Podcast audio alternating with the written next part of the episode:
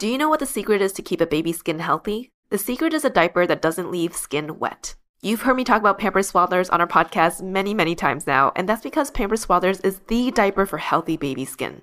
Pampers Swaddlers absorbs wetness better than the leading value brand and provides up to 100% leak-proof skin protection and up to 0% skin irritation. And if you're a fan of Pampers, you've got to check out their new Pampers Free and Gentle wipes, which clean better than Huggies Natural Care and are five times stronger, so they resist tearing during a diaper change. With Free and Gentle, mess meets its match. And if you're like me and you love saving and getting rewarded for something you gotta buy anyway, like diapers, don't forget to download the Pampers Club app today and earn Pampers Cash. You can redeem your Pampers Cash for exclusive Pampers coupon savings and rewards. Try Swaddlers with new Pampers Free and Gentle wipes for healthy baby skin. For trusted protection, trust Pampers, the number one pediatrician recommended brand.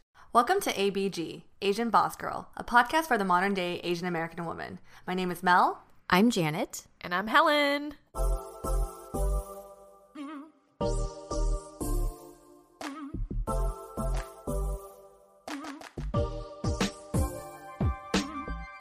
May is Asian American and Pacific Islander Heritage Month, APAHM for short. During this month, we celebrate the cultures, traditions, and history of AAPIs in the United States. APAHM was first commemorated in 1978, and the month of May was chosen to commemorate the immigration of the first Japanese to the U.S. on May 7th, and to mark the anniversary of the completion of the Transcontinental Railroad on May 10th. 1869. This country is very much shaped by the stories of immigrants from Asia and the Pacific and the native people of the Pacific Islands. Today, we will be sharing with you our personal stories as Asian American women, our journey with our cultural identity, and how we've come to express and reinterpret this identity. Let's start with a quick reminder for everyone um, about where everyone's parents came from, their background, and where you grew up. I'll start us off. Um, so, my parents were born in Taiwan, and my mother immigrated to the U.S., Hawaii specific, at the age of 14. And so she was definitely assimilated to the American culture at a very young age. She met my stepdad when I was around four, and my stepdad arrived to the US when he was 31. They have a kind of a slight difference of upbringing in the US. My mom's more Americanized, while my dad has more the traditional background of being Taiwanese. And I grew up in Northern California in Union City. Bay City or Bay Area. Bay, uh, Bay, City, Wait, Bay Mel, Area. Did your so your mom uh, first came to Hawaii, and then when did she make the move to the Bay Area? From what I remember, she came to California when she was probably around 24, 25. Mm. So maybe 10 years after she came to Hawaii. oh, wow. How about you, Helen? So my parents immigrated here from China, uh, specifically the city of Huiping in Guangzhou, which is uh, west of Macau and part of southern China. And my parents came here in their early 20s. They had my sister very shortly after, and then me like two years after. And we grew up in a town called Allston in the city of Boston.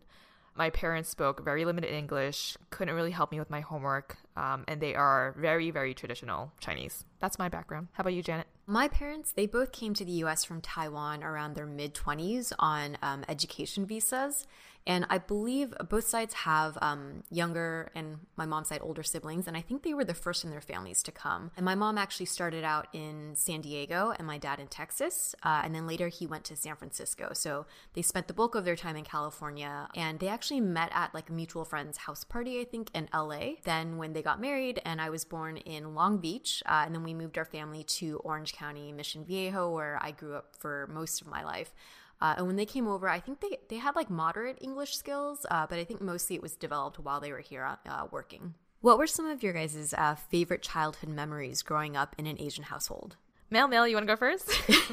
Sure. Okay. So I definitely think being surrounded by family was a definitely fond memory for me. I actually grew up with my grandparents living with us, and my aunts and uncles are really close by, so they'd always come over for dinner. And so family gatherings were a common thing for me growing up. And also, I'm the oldest child of my family, so I was very fortunate enough to have my aunts and uncles to myself for a couple of years. Like my brother wasn't born until I was 7. Mm. So I had 7 years of like individual private time with my aunts and uncles. And I remember moments like after dinner we would like go to like the living room and they would play video games or card games and I would be that little kid just sitting with them feeling like, "Oh my god, they're so cool." Cuz my aunts and uncles were like 23, 25 and most of them spoke English with each other. So I feel like that younger kid hanging out with your older, like they felt like my cousins versus my aunt uncle. That was definitely a fond memory for me growing up.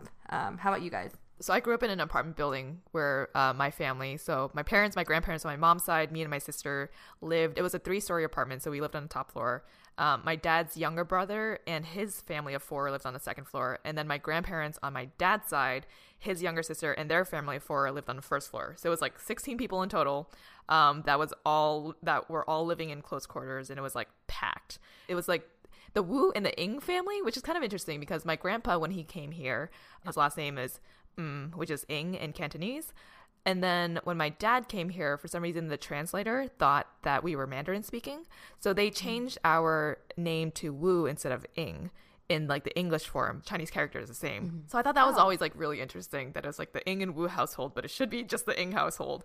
but that like one slip up, and I've heard from other people that this has happened between like the names like Choi and like there are certain certain mm-hmm. names that can be switched uh, between Mandarin uh, and Cantonese. But overall, I feel like I grew up in a very strong, family supported Asian household. Like we would keep all of our apartment doors open and the kids would just be sliding down the, the banisters of the stairwell and like hanging out and whenever it was dinner time you could smell just like Chinese cooking from all the three floors and we would like bring soup to one another or just have dinners together. Thinking back now, like it was a very good memory of just like my childhood. Oh, that sounds so much fun. Like very like Asian full house in yeah. a sense. yeah. Similar to Mel, my grandparents lived with us uh, when I was uh, a lot younger. And um, I was really close with my paternal grandmother.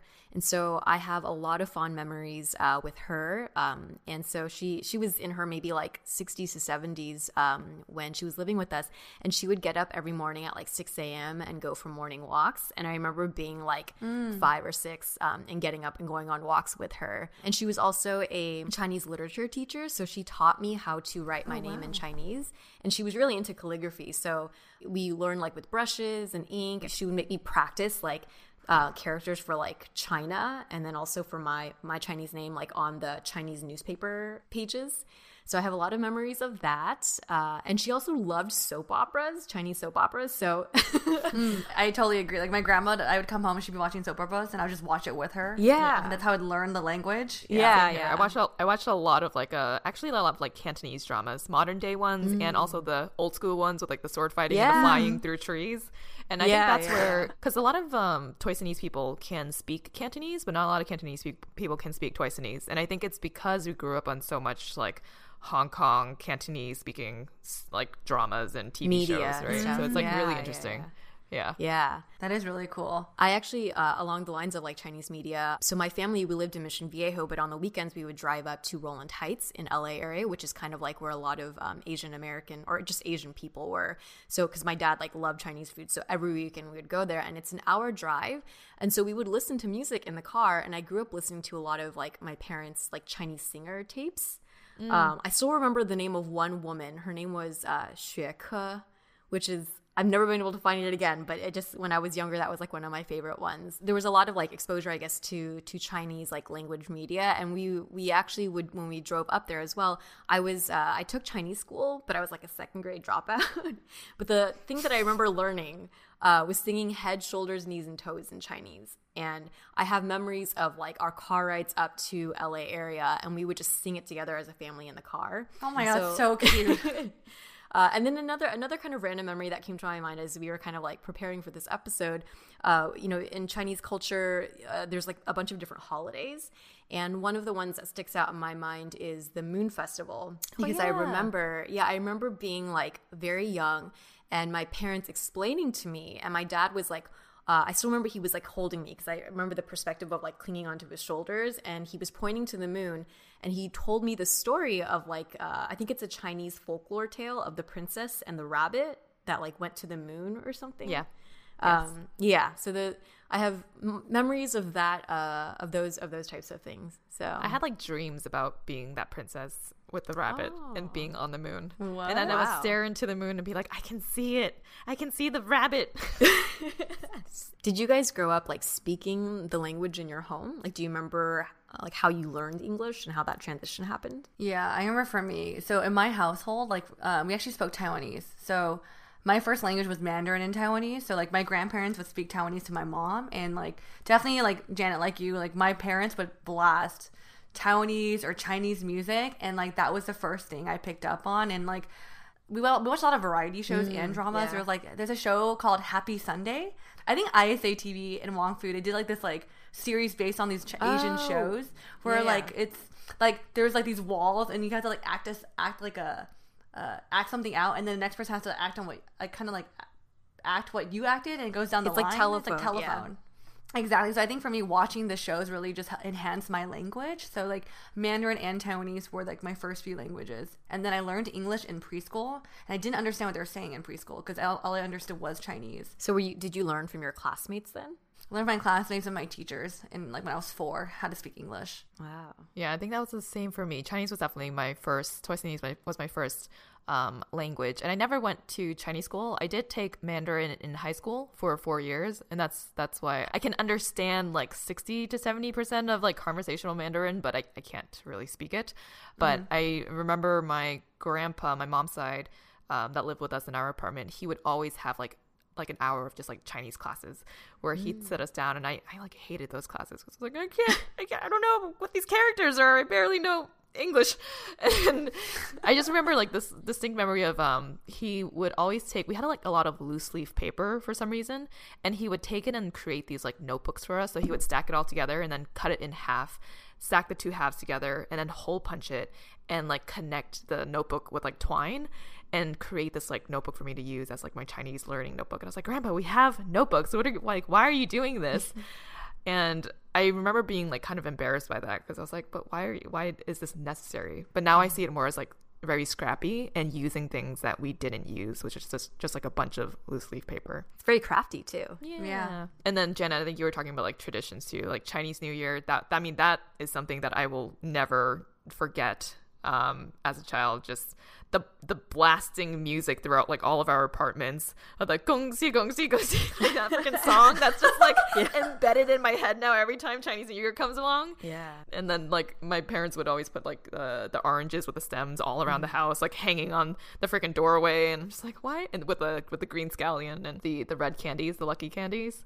So that was that was a good memory too. Helen's family definitely is big on Chinese New Year. We were back in Boston um, around that time for an event, and back I think it was back in February, and her house just felt very lively. There, there was so much food on the table. It felt very festive, and I would say it's very different than how I grew up because my family we didn't really like hang things around the wall. The only thing we got was like oh hongbao or red envelope, and all the kids are like yay money, and then we just eat certain things. But it's always just a dinner and red envelope for me. So very different than what you grew up on. Janet, was Chinese New Year for you kind of like Helen's family or kind of more like mine, where it's more uh, minimal? Uh, for me, actually, my mom's side, my maternal grandmother, they were really, really big on Chinese New Year. So I remember like going to their house and we would they had like the um the portraits of like their fathers and mothers and that kind of a thing. And then I still remember the smell of the incense. So they would put out plates of like uh, fruits and and different snacks, and then yeah, it was meant to be an offering. So we would do like the bowing with the incense, and then also like the the bowing for the like the red envelopes. Um, and my grandma was like a big cook, so she would make these like feast type meals. Um, and I, I don't know, I still like what are the kind of typical Chinese New Year dishes that you would eat? The little like root vegetables with the uh, thing that sticks out of it to represent a penis, so that Oh, have fertility.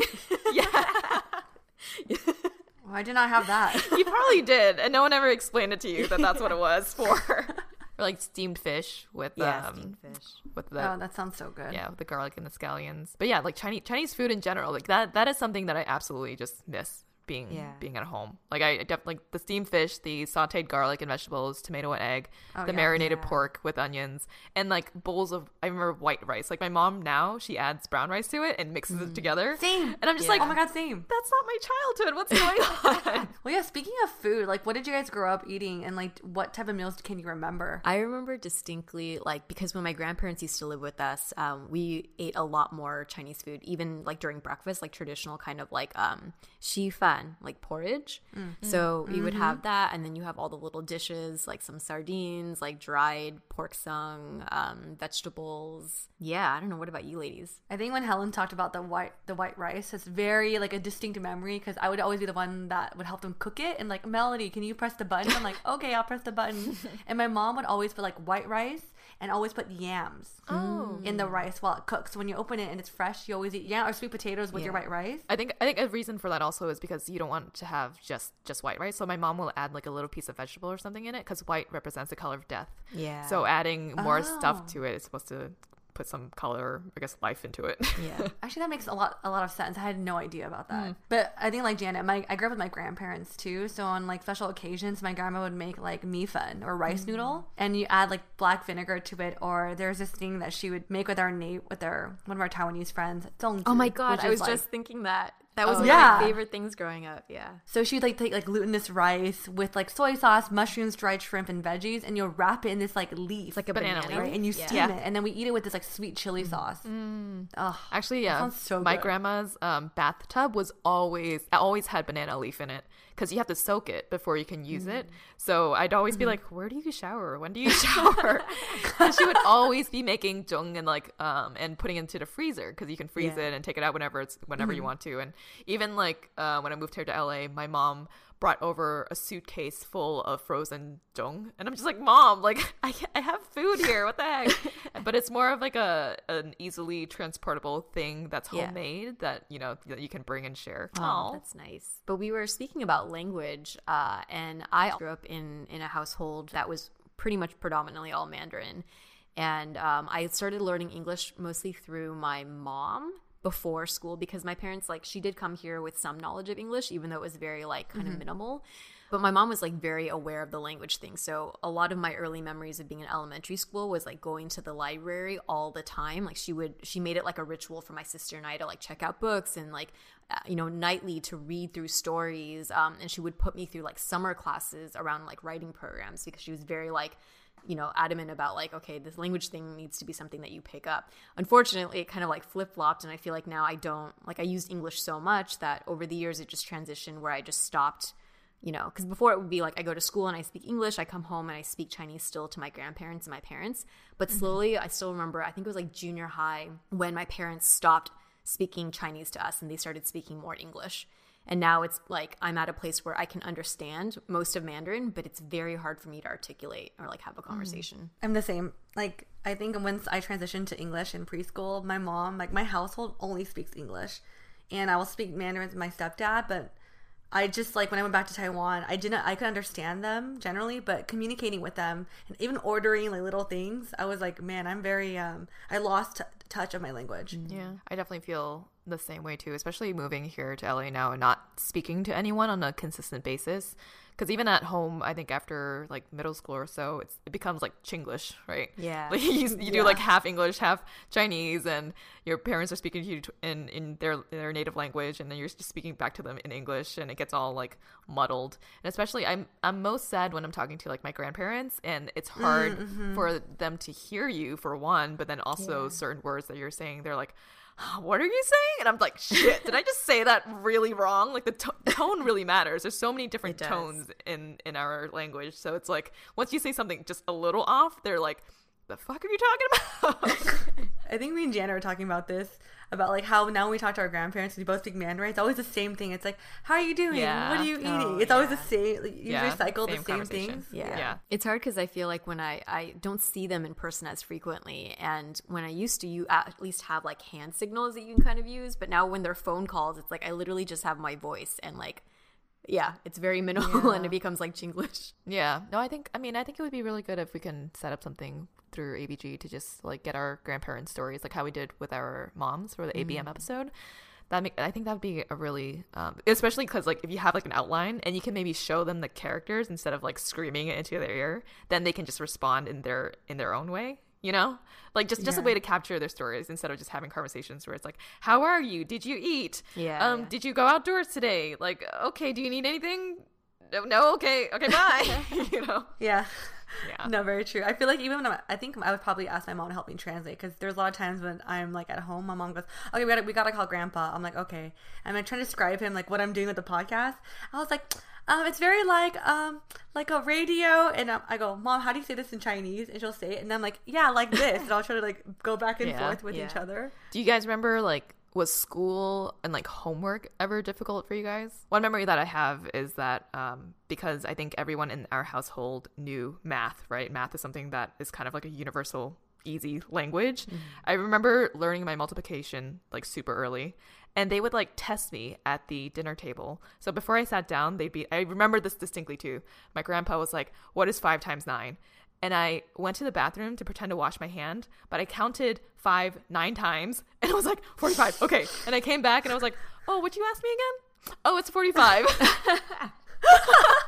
but it was clearly because I was like counting. Um, but I that was like one of the things that they pushed very hard on me, which is just like learn learn your math. Yeah, I definitely uh, even I have memories of before going into like formal schooling or after school or during the summers where yeah, my mom would give us ex like we had a lot of those like workbooks, right? So everything from math mm-hmm. to writing to the alphabet. I think in as late as like second grade, I was still in ESL. So I have mm. memories of like going through that. But I think in hindsight, like that really helped. And like English became one of my like favorite subjects later on. But yeah, definitely in the early years, it was like a struggle. Yeah, I feel like I remember in elementary school when I would go to my neighbor's house to like have fun or like kind of play with them. My mom goes, "No, I gave you extra math problems." She's like, she took her own notebook and wrote down her individual math problems for me to do on top of my homework mm. in elementary mm. school. So I couldn't play with them until I finished it, and she'll check all my answers. I just like, man, like why did I get extra homework? Mm-hmm. And on top of that, she sent me to tutoring classes on the weekends. So it's like I went to Kumon, or it was called Brainchild. So I went to that on Saturdays. So I did English and math there, but it kind of helped because like I felt like when I went to school, like elementary school, I remember being very accelerated in math. Mm. Like we did a thing, kind of like what your grandparents did with you, Helen. We did this thing called Math Around the World, where like you would do a speed test on like addition, mm. subtraction, and multiplication and division. I would be the first one to be done, and I would beat everyone in the class, and I felt so much pride in that. And it did put me ahead in high school too. Like I was always two years ahead in math. Mm. Oh, wow. But now when you're talking about finances, I'm just like, can you please repeat that? I haven't really, I don't utilize that anymore. You yeah, know, it's a different type of math. yeah, for sure. I think something that I always re- will remember though is that like my parents were never really able to help me with my homework, and I'm not mm-hmm. sure if that that was the case for you guys too. But I I remember always being jealous that the other kids' parents like sometimes I don't know maybe like did their homework for them or at least like helped them to check it to make sure it was correct. But mm. my mom helped me with like math until a certain grade, and I think English I was like basically on my own. And I remember sitting with my mom, like, I forget what grade it was, but she was like trying her best to help me out. And we kind of just like sat there in silence and we were like, we kind of both knew that she couldn't help me anymore in my mm-hmm. studies. And I was still pretty young too. And I think after that, she would just like fall asleep next to me and support me that way by being like present oh. next to me while I did my homework. And then like when I got older, like into high school, I remember she would go to bed earlier and I was like, no, I need my mom next to me to do my homework. Cause I stayed up to like 1 or 2 a.m. like ever since middle school to do my homework. I, I think I was pretty, I was very like OCD and I was like a crazy perfectionist back then.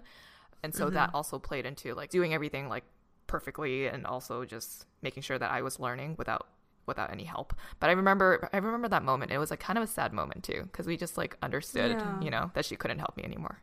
Ooh, I'm like getting choked Aww. up thinking about that. Yeah. No, your mom is like so kind and so sweet. Like when you're telling the story, like it's not it's not surprising she would do that because we met her. Mm-hmm. She's very warm. She seems like the type of mother who would do yeah. that with you, you know. But it, there's something to say Aww. about like just having the presence there, right, and supporting in in that way. Oh, that is yeah. really beautiful. Yeah, yeah I I equally have like a lot of memories of staying up late with like my parents with math english i'm like i have a hard time remembering uh, like how they helped me with that but math i remember in middle mm. school i was like super like i got like super ocd about it and i'm like i need to understand everything and so there were mm. there were a mm-hmm. lot of nights where they after work would stay up and like help me with my math homework late into the evening so in hindsight i was like damn i so appreciate that because you know at that that's like yeah. a later age too in like junior high I feel like your experiences, like even though my mom gave me like math homework, like to be honest, my mom's how how she would tutor me was completely opposite of your parents or Helen's mom. Like my mom was extremely strict when it came to work. Mm. Like I think at a younger age, to be honest, my mom wasn't as nurturing as she was as she is now. Like I had this distinct memory and like I don't know if this is like a very like I can't see other people other parents doing this to their child, but it was 5th grade. I remember I needed my mom to sign a sheet for me for like for part of my like research project or something. And my mom hates it when I give her things when she's about to sleep. Like I don't know that that was a thing, but as a child you forget little like things, right? And I asked her to sign something. She goes, "I am not going to sign this." It's like you gave it to me too late. I am not going to sign it. You're going to have to like just tell your teacher that that you're the one that gave it to me late, and I'm, I refuse to sign it. Oof. And so the next day, I had to tell my teacher my mom didn't sign this form. It affected my grade, and I was oh. kind of like, I was so like mad because I'm just like, what the fuck, like. I worked so hard on this, and I just forgot. Just because I forgot to have you sign one sheet of paper, you refused to sign this, and then I just felt very embarrassed. And so my mom was like super straight. Like she, mm-hmm. I get this from her too.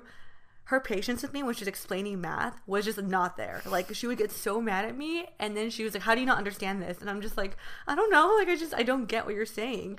And so then like even now when I see my own patience, I'm just like, "Well, I get this from you." So it's very uh, it's just very common. So I feel like my like my working sessions with my mom, there weren't really fond memories at all.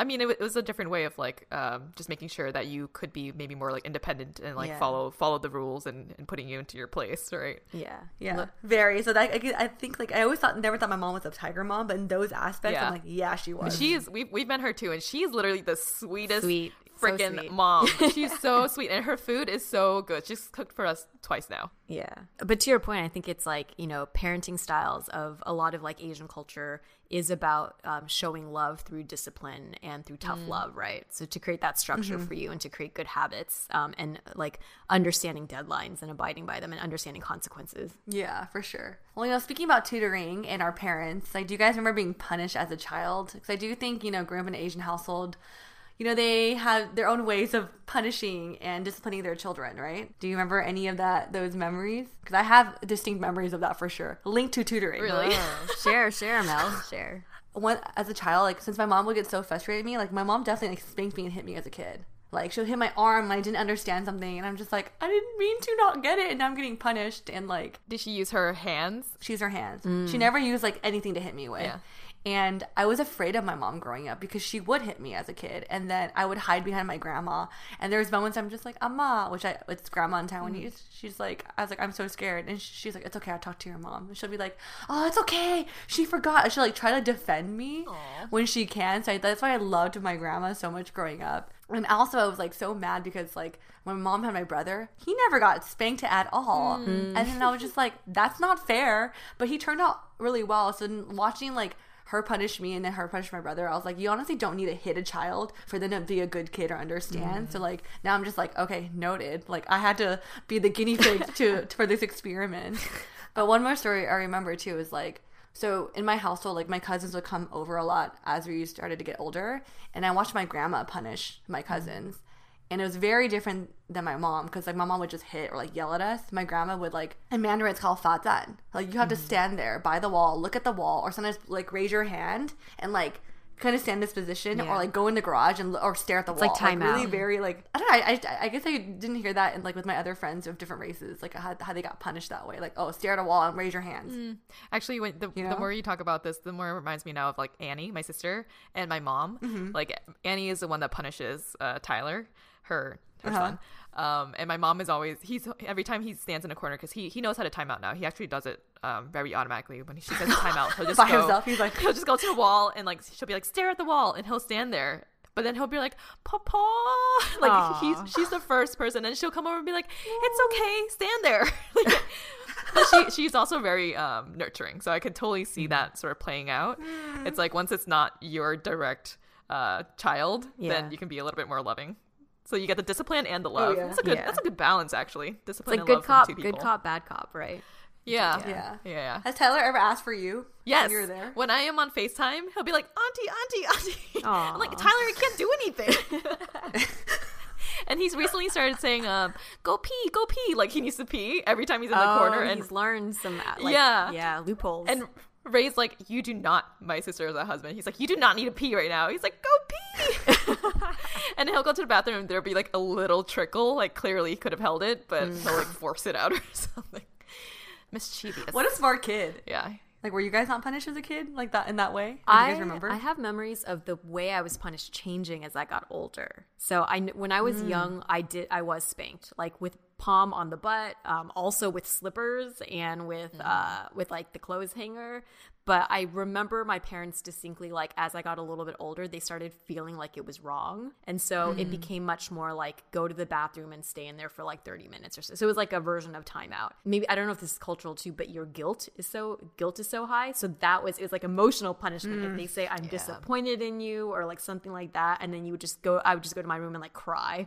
So there was like an evolution of discipline that happened. Mm. Asian guilt is a thing. Yeah. For sure. Yeah. I think it was the same. I don't remember being punished too much when I was a kid. I definitely got like the butt slaps. the butt slaps. the spanks. the spanking. I know when I was like when I was uh, in seventh and eighth grade, that's when I had like my very, very like bad period of my life and I was skipping school mm. and mm-hmm.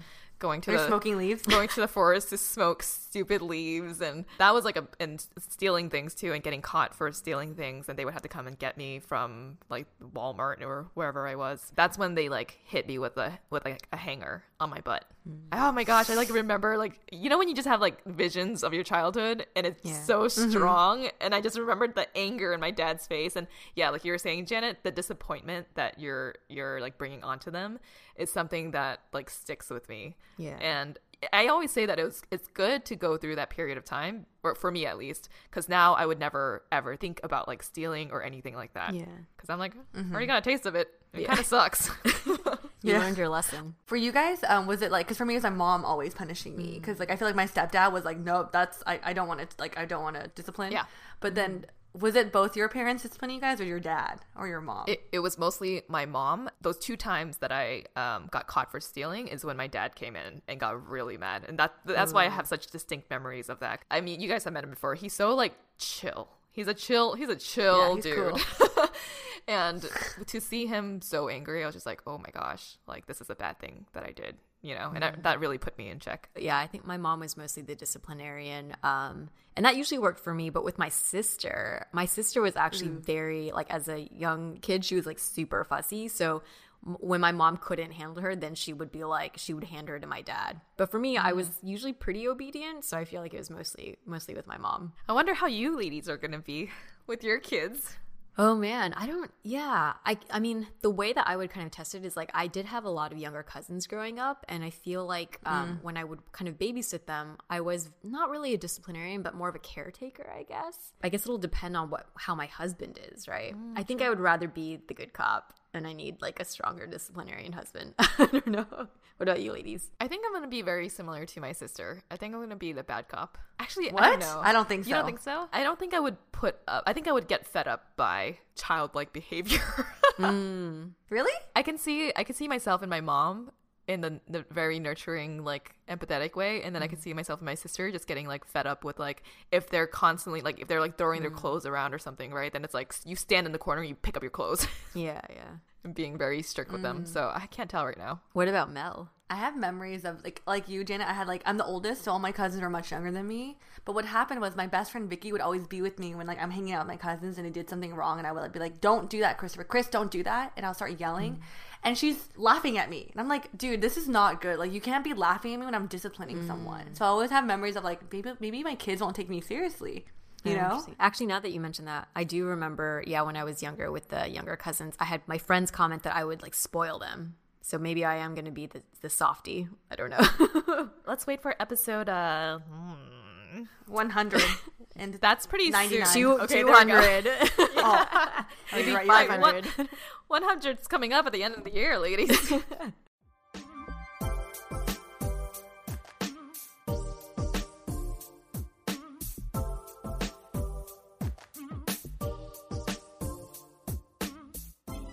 Skillshare is a sponsor of today's episode of Asian Boss Girl. We know our listeners are often busy with work, school, or side hustles, lots of external obligations. As always, we hope you are taking time to focus on you and develop your own interest. Skillshare is a great resource that offers class designed for real life so you can move your creative journey forward without putting life on hold. You can learn and grow with short classes that fit your busy routine. they offer a wide variety of classes like iPhone filmmaking and design great stuff, how to make merch. Or if you're looking for more lifestyle classes, they offer everyday minimalism, find calm and creativity in living simply. Explore new skills, deepen existing passions, and get lost in creativity with classes from Skillshare. Skillshare is also incredibly affordable, especially when compared to pricey in person classes and workshops. An annual subscription is less than $10 a month. Explore your creativity at Skillshare.com slash ABG and get two free months of premium membership. That's right, Skillshare is offering Asian Boss Girl listeners two free months of unlimited access to thousands of classes. Head to Skillshare.com slash ABG. Do you know what the secret is to keep a baby's skin healthy? The secret is a diaper that doesn't leave skin wet. You've heard me talk about Pampers Swaddlers on our podcast many, many times now, and that's because Pampers Swaddlers is the diaper for healthy baby skin. Pampers Swaddlers absorbs wetness better than the leading value brand and provides up to 100% leak-proof skin protection and up to 0% skin irritation. And if you're a fan of Pampers, you've got to check out their new Pampers Free and Gentle wipes, which clean better than Huggies Natural Care and are five times stronger, so they resist tearing during a diaper change. With Free and Gentle, mess meets its match. And if you're like me and you love saving and getting rewarded for something you gotta buy anyway, like diapers, don't forget to download the Pampers Club app today and earn Pampers Cash. You can redeem your Pampers Cash for exclusive Pampers coupon savings and rewards. Try Swaddlers with new Pampers Free and Gentle wipes for healthy baby skin. For trusted protection, trust Pampers, the number one pediatrician recommended brand.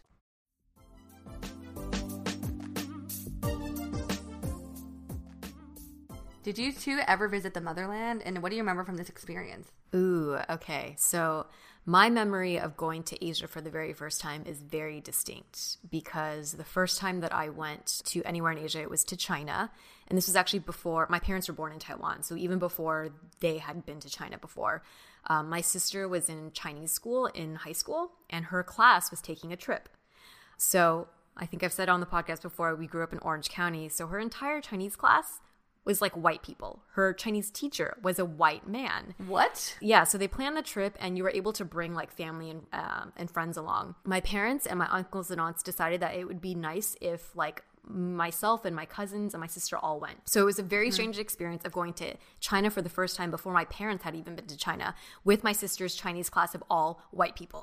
Hmm, and so we yeah, we traveled around and and of course it's like a tour group, right? So I'm going to see all these like big historical monuments in China in a tour group with all, all of these white people and half the time there's like the teacher is supposed to be the person who's knowledgeable about the language but half the time it's kind of like looking at our like our family for translation. Mm-hmm. Yeah it was just it was a very strange and interesting experience and I, I do remember also feeling that like judgment of being in china and being obviously recognized as not natively Chinese, even if I was like not with the group of of, of our tour. Like say like I wandered by myself to like go look for a restroom or something, but just by the way that I dressed, by the way that like I walked, I don't know, like people could pick it up and it was this intense feeling of being very like in a familiar but like very foreign kind of setting. Yeah. I don't know. How about you ladies? I visited twice, once when I was very young, about four years old, and once when I was in high school. Um, Hoi Ping, where my mom is from, is part of the countryside, so it's considered farmland. And the distinct features I remember were lots of greenery. Um, there's like these dirt paths off the main road that led to these like gray brick gates that were carved with a family name to whose family's village it was. Hmm. So at my mom's village, there was like a body of water, there was an ox, there were chickens running around, lots of these like gray bricked buildings that were about like two to three stories high and were connected with like narrow alleyways in between the buildings, and this general feeling of like community and hominess and just like openness. So all the metal doors on the homes were like open, you could peek your head in. Everyone recognized my mom, even though it'd been like 20 years since the second time when we were high school when we went back. Um, and then we were also there for like dinner time, and everyone was like bringing out their own foods and kind of sharing with the community. So it was just like a very, it was a very nice, definitely very different from where I grew up. And it was good to see where my mom grew up because she'd always say, like, I could never get chicken or I could never get whatever. So you should be grateful for what's on your plate. And I think just like seeing that in person was very a very humbling experience. So when we'd gone back, uh, she went back to her old home, which is already boarded up, and so she had someone help to like take the take the wooden boards off. Uh, so it was like completely dark in there. And we went to her bedroom, which was upstairs, and there was still like a dresser there. And in the dresser, she had jewelry and she had these like old photos. And so we were just like going through her old stuff. Um, that she was taking back. I don't remember what the purpose was for going there, but she was like very, very happy to like show me this is where I used to comb my hair every night, and this is where you know Aw. I'd sleep. And I'm just like, really, you lived, you grew up here? What the heck? Because it's like it's literally like village. Village community. Like you were saying, Janet, it's a weird feeling to be there though, because like I could speak the language, but they clearly saw that I was like a. Um, they called me a juksing, which means mm. literally is translated to bamboo rod, and it's used to identify someone who is of Chinese descent, but that is uh, westernized. So it's kind of mm. like the opposite of in mm. America when people say, "Oh, you're a banana," right? Yellow on the outside, white on the inside. So bamboo, it's like Chinese on the outside, but like hollow on the inside. So they would be like, "Oh, that juksing is here." I'm like, "Oh." So yeah, like you were saying, it's like you neither feel here nor there. In America, it's like you're not fully, fully accepted, and then in China, you're like, "This is part of me, but I don't really connect with it." How about you, Mel? Yeah, my experience has been very different than both of you guys. Um, I was extremely fortunate to go to Taiwan at a very young age. Like I remember going there when I was one, and I went back almost every year for a few months until I was like five, and I went back every other year after that since until now. So my grandparents brought me back um, when I was really young, and I still have like my mom has like VHS videos of me like exploring Taiwan and just like memories of my aunts and uncles and my extended family in Taiwan. But my trip or memories from Taiwan has always been like I would stay a portion in Taipei, the city, and then I go to the countryside where my grandpa's family is from, and I kind of like go back and forth. In Taipei, we lived really close to where my mom went to elementary school, so we walked to the mall, and mom goes, "Oh, that's what the elementary school I went to. This is like." She could point out all these different like locations she has memories on. So I feel like I kind of like was brought back to my mom's world. And you see all these high schoolers in Taipei, like they always have cleaning hour where they're brushing like the floors with these like wooden, no, with these straw um, brooms. So I could just envision my mom as like an elementary school student. The weekends we go to the countryside where is it's called um Hsinchu.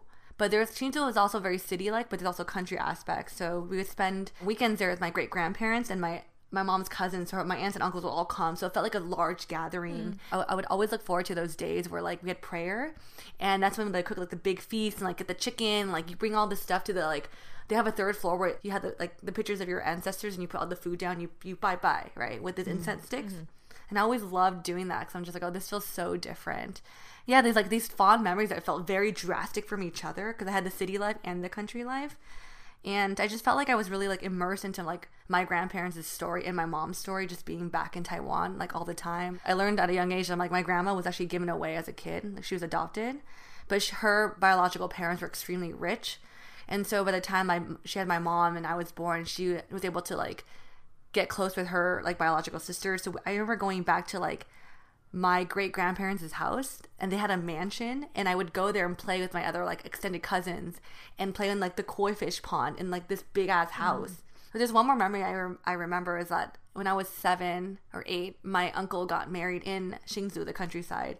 And it was like this huge celebration where there was like 20, uh, 20 tables lined up, plastic coverings, plastic bowls, and like the bride's wearing gold and like the red gown. And you would like see everyone in the city or in that village come together to celebrate mm-hmm. this wedding.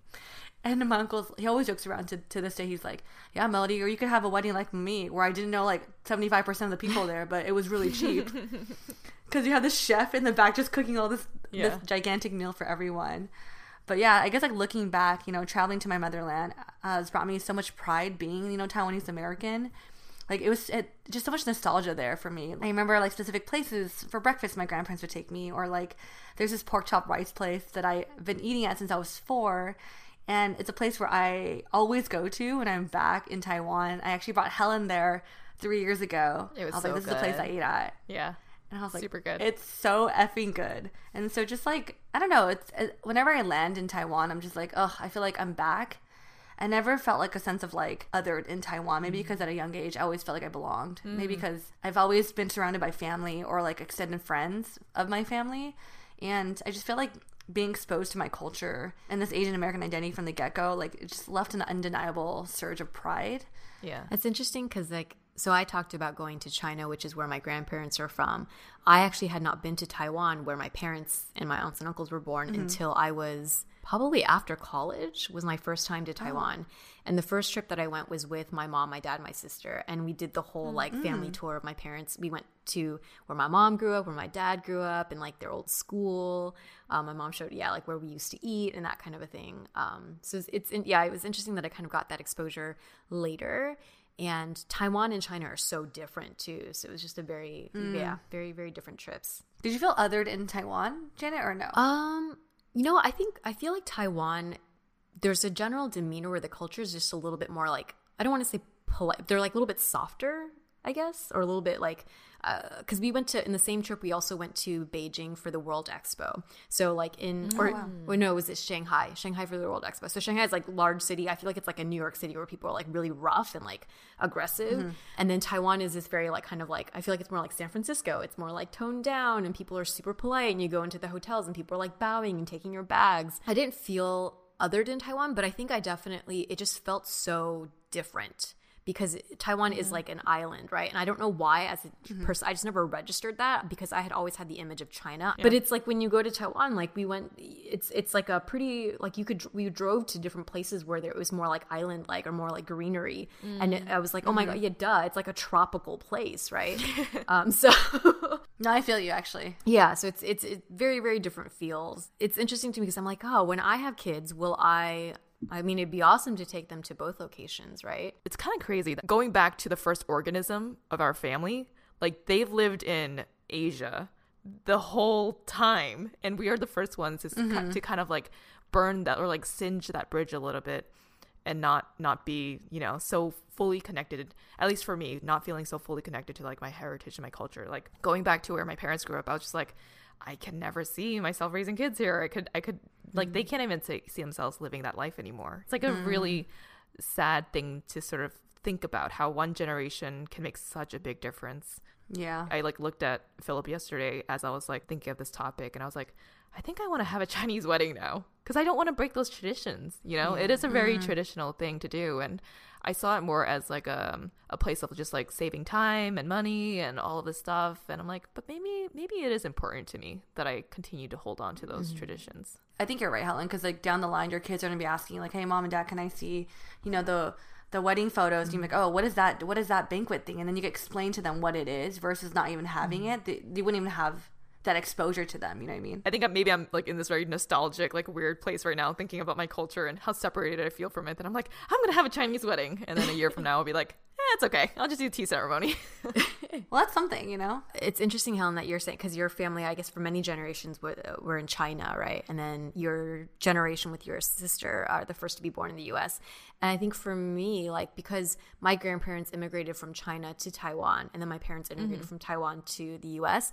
Um, I feel somewhat of a, I feel like sometimes like there is somewhat of an understanding because they were also feeling like in an in between spot where they were raised by parents who were in a somewhat different culture and then not only that but then they physically themselves have moved to another place to then raise their family. So it'd be it would be like us moving to like europe and then having our kids there right? Yeah, yeah, yeah. and they've talked about that too how it feels for them particularly this very transient very kind of like funky limbo. So I guess like, when did you feel like you had this dual identity of being Asian and American? I mean, I think another part of just feeling so disconnected to um, like mainland China for me is that like it's hard because it's like on a day to day basis. Sometimes you see someone who is like fresh off the boat. Like my mom connects with you, and everyone else from mm. my lineage connects with you. In my mind, I'm just like mm-hmm. being pulled in these like into these two different worlds, and it's so difficult to like mentally bridge. Like, okay, well, who am I in this like observation of these people, and how am I mm. supposed to feel about this? It like it really does um, highlight the difference between like Asian and American, especially in those moments for me. So I think for me, um, I was reflecting about my identity, and it's like my mom, and I realized that like growing up in my household, it was very Asian American. It probably more emphasis on the Asian because I do think my mom is a little bit, a little bit more traditional. But I think the fact that my mom came here at such a young age, she assimilated to the American culture and she understood it right away. She had to deal with the racism or trying to transition versus my brother and I were like, okay, like this is how we live. It's very normal. Like in my house, even food, like we would have meatloaf and then we have like Chinese food the next day. Like it'd be a blend. It wasn't just Chinese food. And like mm. I think speaking English and like Mandarin at the same time also played into that. And like, there's a lot of like American, like little significant things that my mom just understood that I feel like I didn't have to explain to her. She had to explain to me. Like I remember even graduating high school, she was like, I know graduation is a huge deal. Like and I remember in high school in Hawaii, like it was a big thing to get legs to do all this stuff. So she made sure that my brother and I graduated high school, we got the same thing.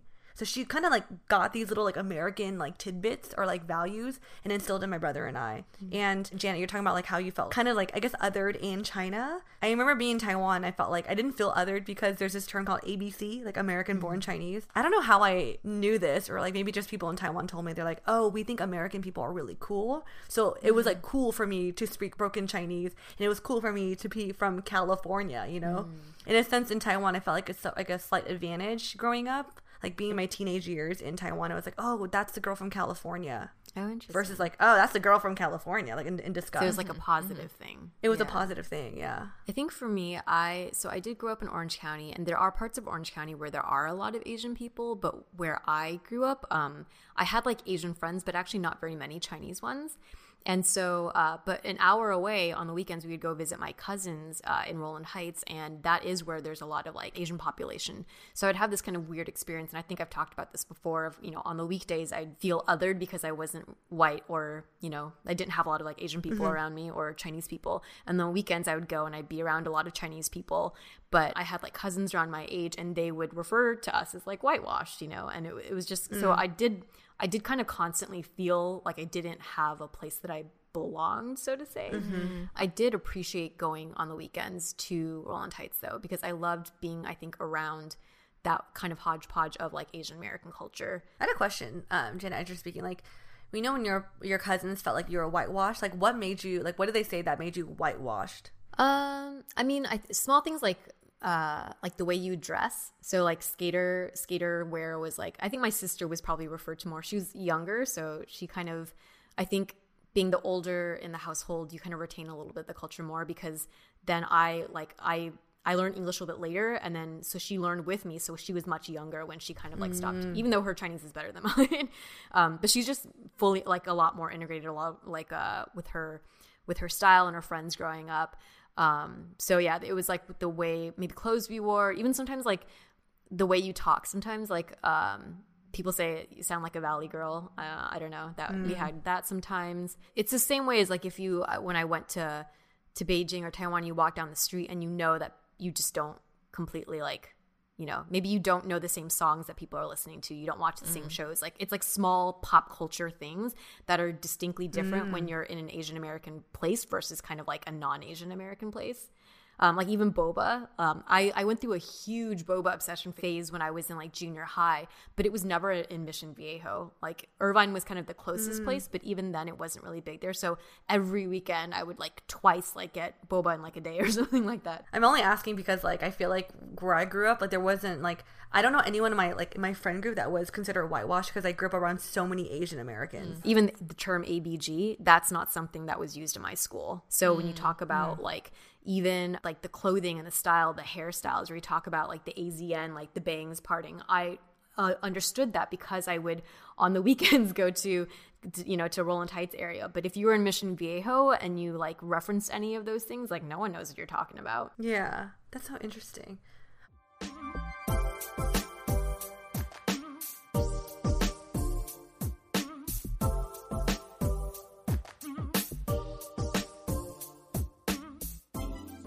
Oh man, ladies, there seems like there's so much to unravel and uncover in terms of our identity. I feel like we could do this in another episode. So hopefully we covered a lot of topics reflecting back on our childhood being Asian, Asian American, you know, from how we were raised by our family to, you know, memories of being our motherland. So hope you guys enjoyed this episode. I think one of my favorite things about this also is that even though we're three together doing this podcast and you know on the outside we are Chinese, Taiwanese, Asian Americans living in Los Angeles, we have such nuanced and different stories. And I, yes. I, it's so cool to hear each of your stories too, and just how different our parents were yeah. and where they grew mm-hmm. up and our experiences visiting the motherland. And then yet here we are just sitting together as really good friends. And yeah, it's cool. It's good. Yeah. And we hope that this encourages you guys to have conversations with your friends and your parents and your families um, because there is so much to unearth. I didn't know half the stuff that I learned about you guys today. Yeah. Yeah. Well, you can find us on all the podcasting platforms like Spotify, Apple Podcasts, and Google Podcasts at Asian Boss Girl. And if you'd like to support us through monthly donations, you can also do that at anchor.fm slash Asian Boss Girl. We're also very active on social media, so you can find us on Facebook, Twitter, Instagram at Asian Boss Girl. And we just started a YouTube channel, so you can find us at Asian Boss Girl there as well. So we're trying something new. So let us know you're listening to our podcast by taking a screenshot of your phone, um, share on your IG story, and tag us. And you can even include your favorite quote, and we will restory. We also have some awesome partnerships that we're very happy to share with you all. I've been using BetterHelp, the world's largest online counseling platform, to take care of my own mental health. Uh, have a dedicated therapist uh, who I can message anytime and meet with through weekly live sessions. It's been a really positive experience. So if you'd like to try it out as well, uh, the details are in our show notes. Another partnership that we have going on is with Daily Harvest. They are an online food subscription service that provides healthy food and options delivered to your door. I love the smoothies, and they also have these really good harvest bowls. So it's a meal in a cup, and it makes it super simple. Damn, that sounds good. Um, I've been also taking care of my health by using Ritual Vitamins, which is a daily multivitamin made especially for women. So if you guys want to try these out, you can also check the links and codes in our show notes. Thanks, guys, and we'll catch you on the next episode. Bye. Bye.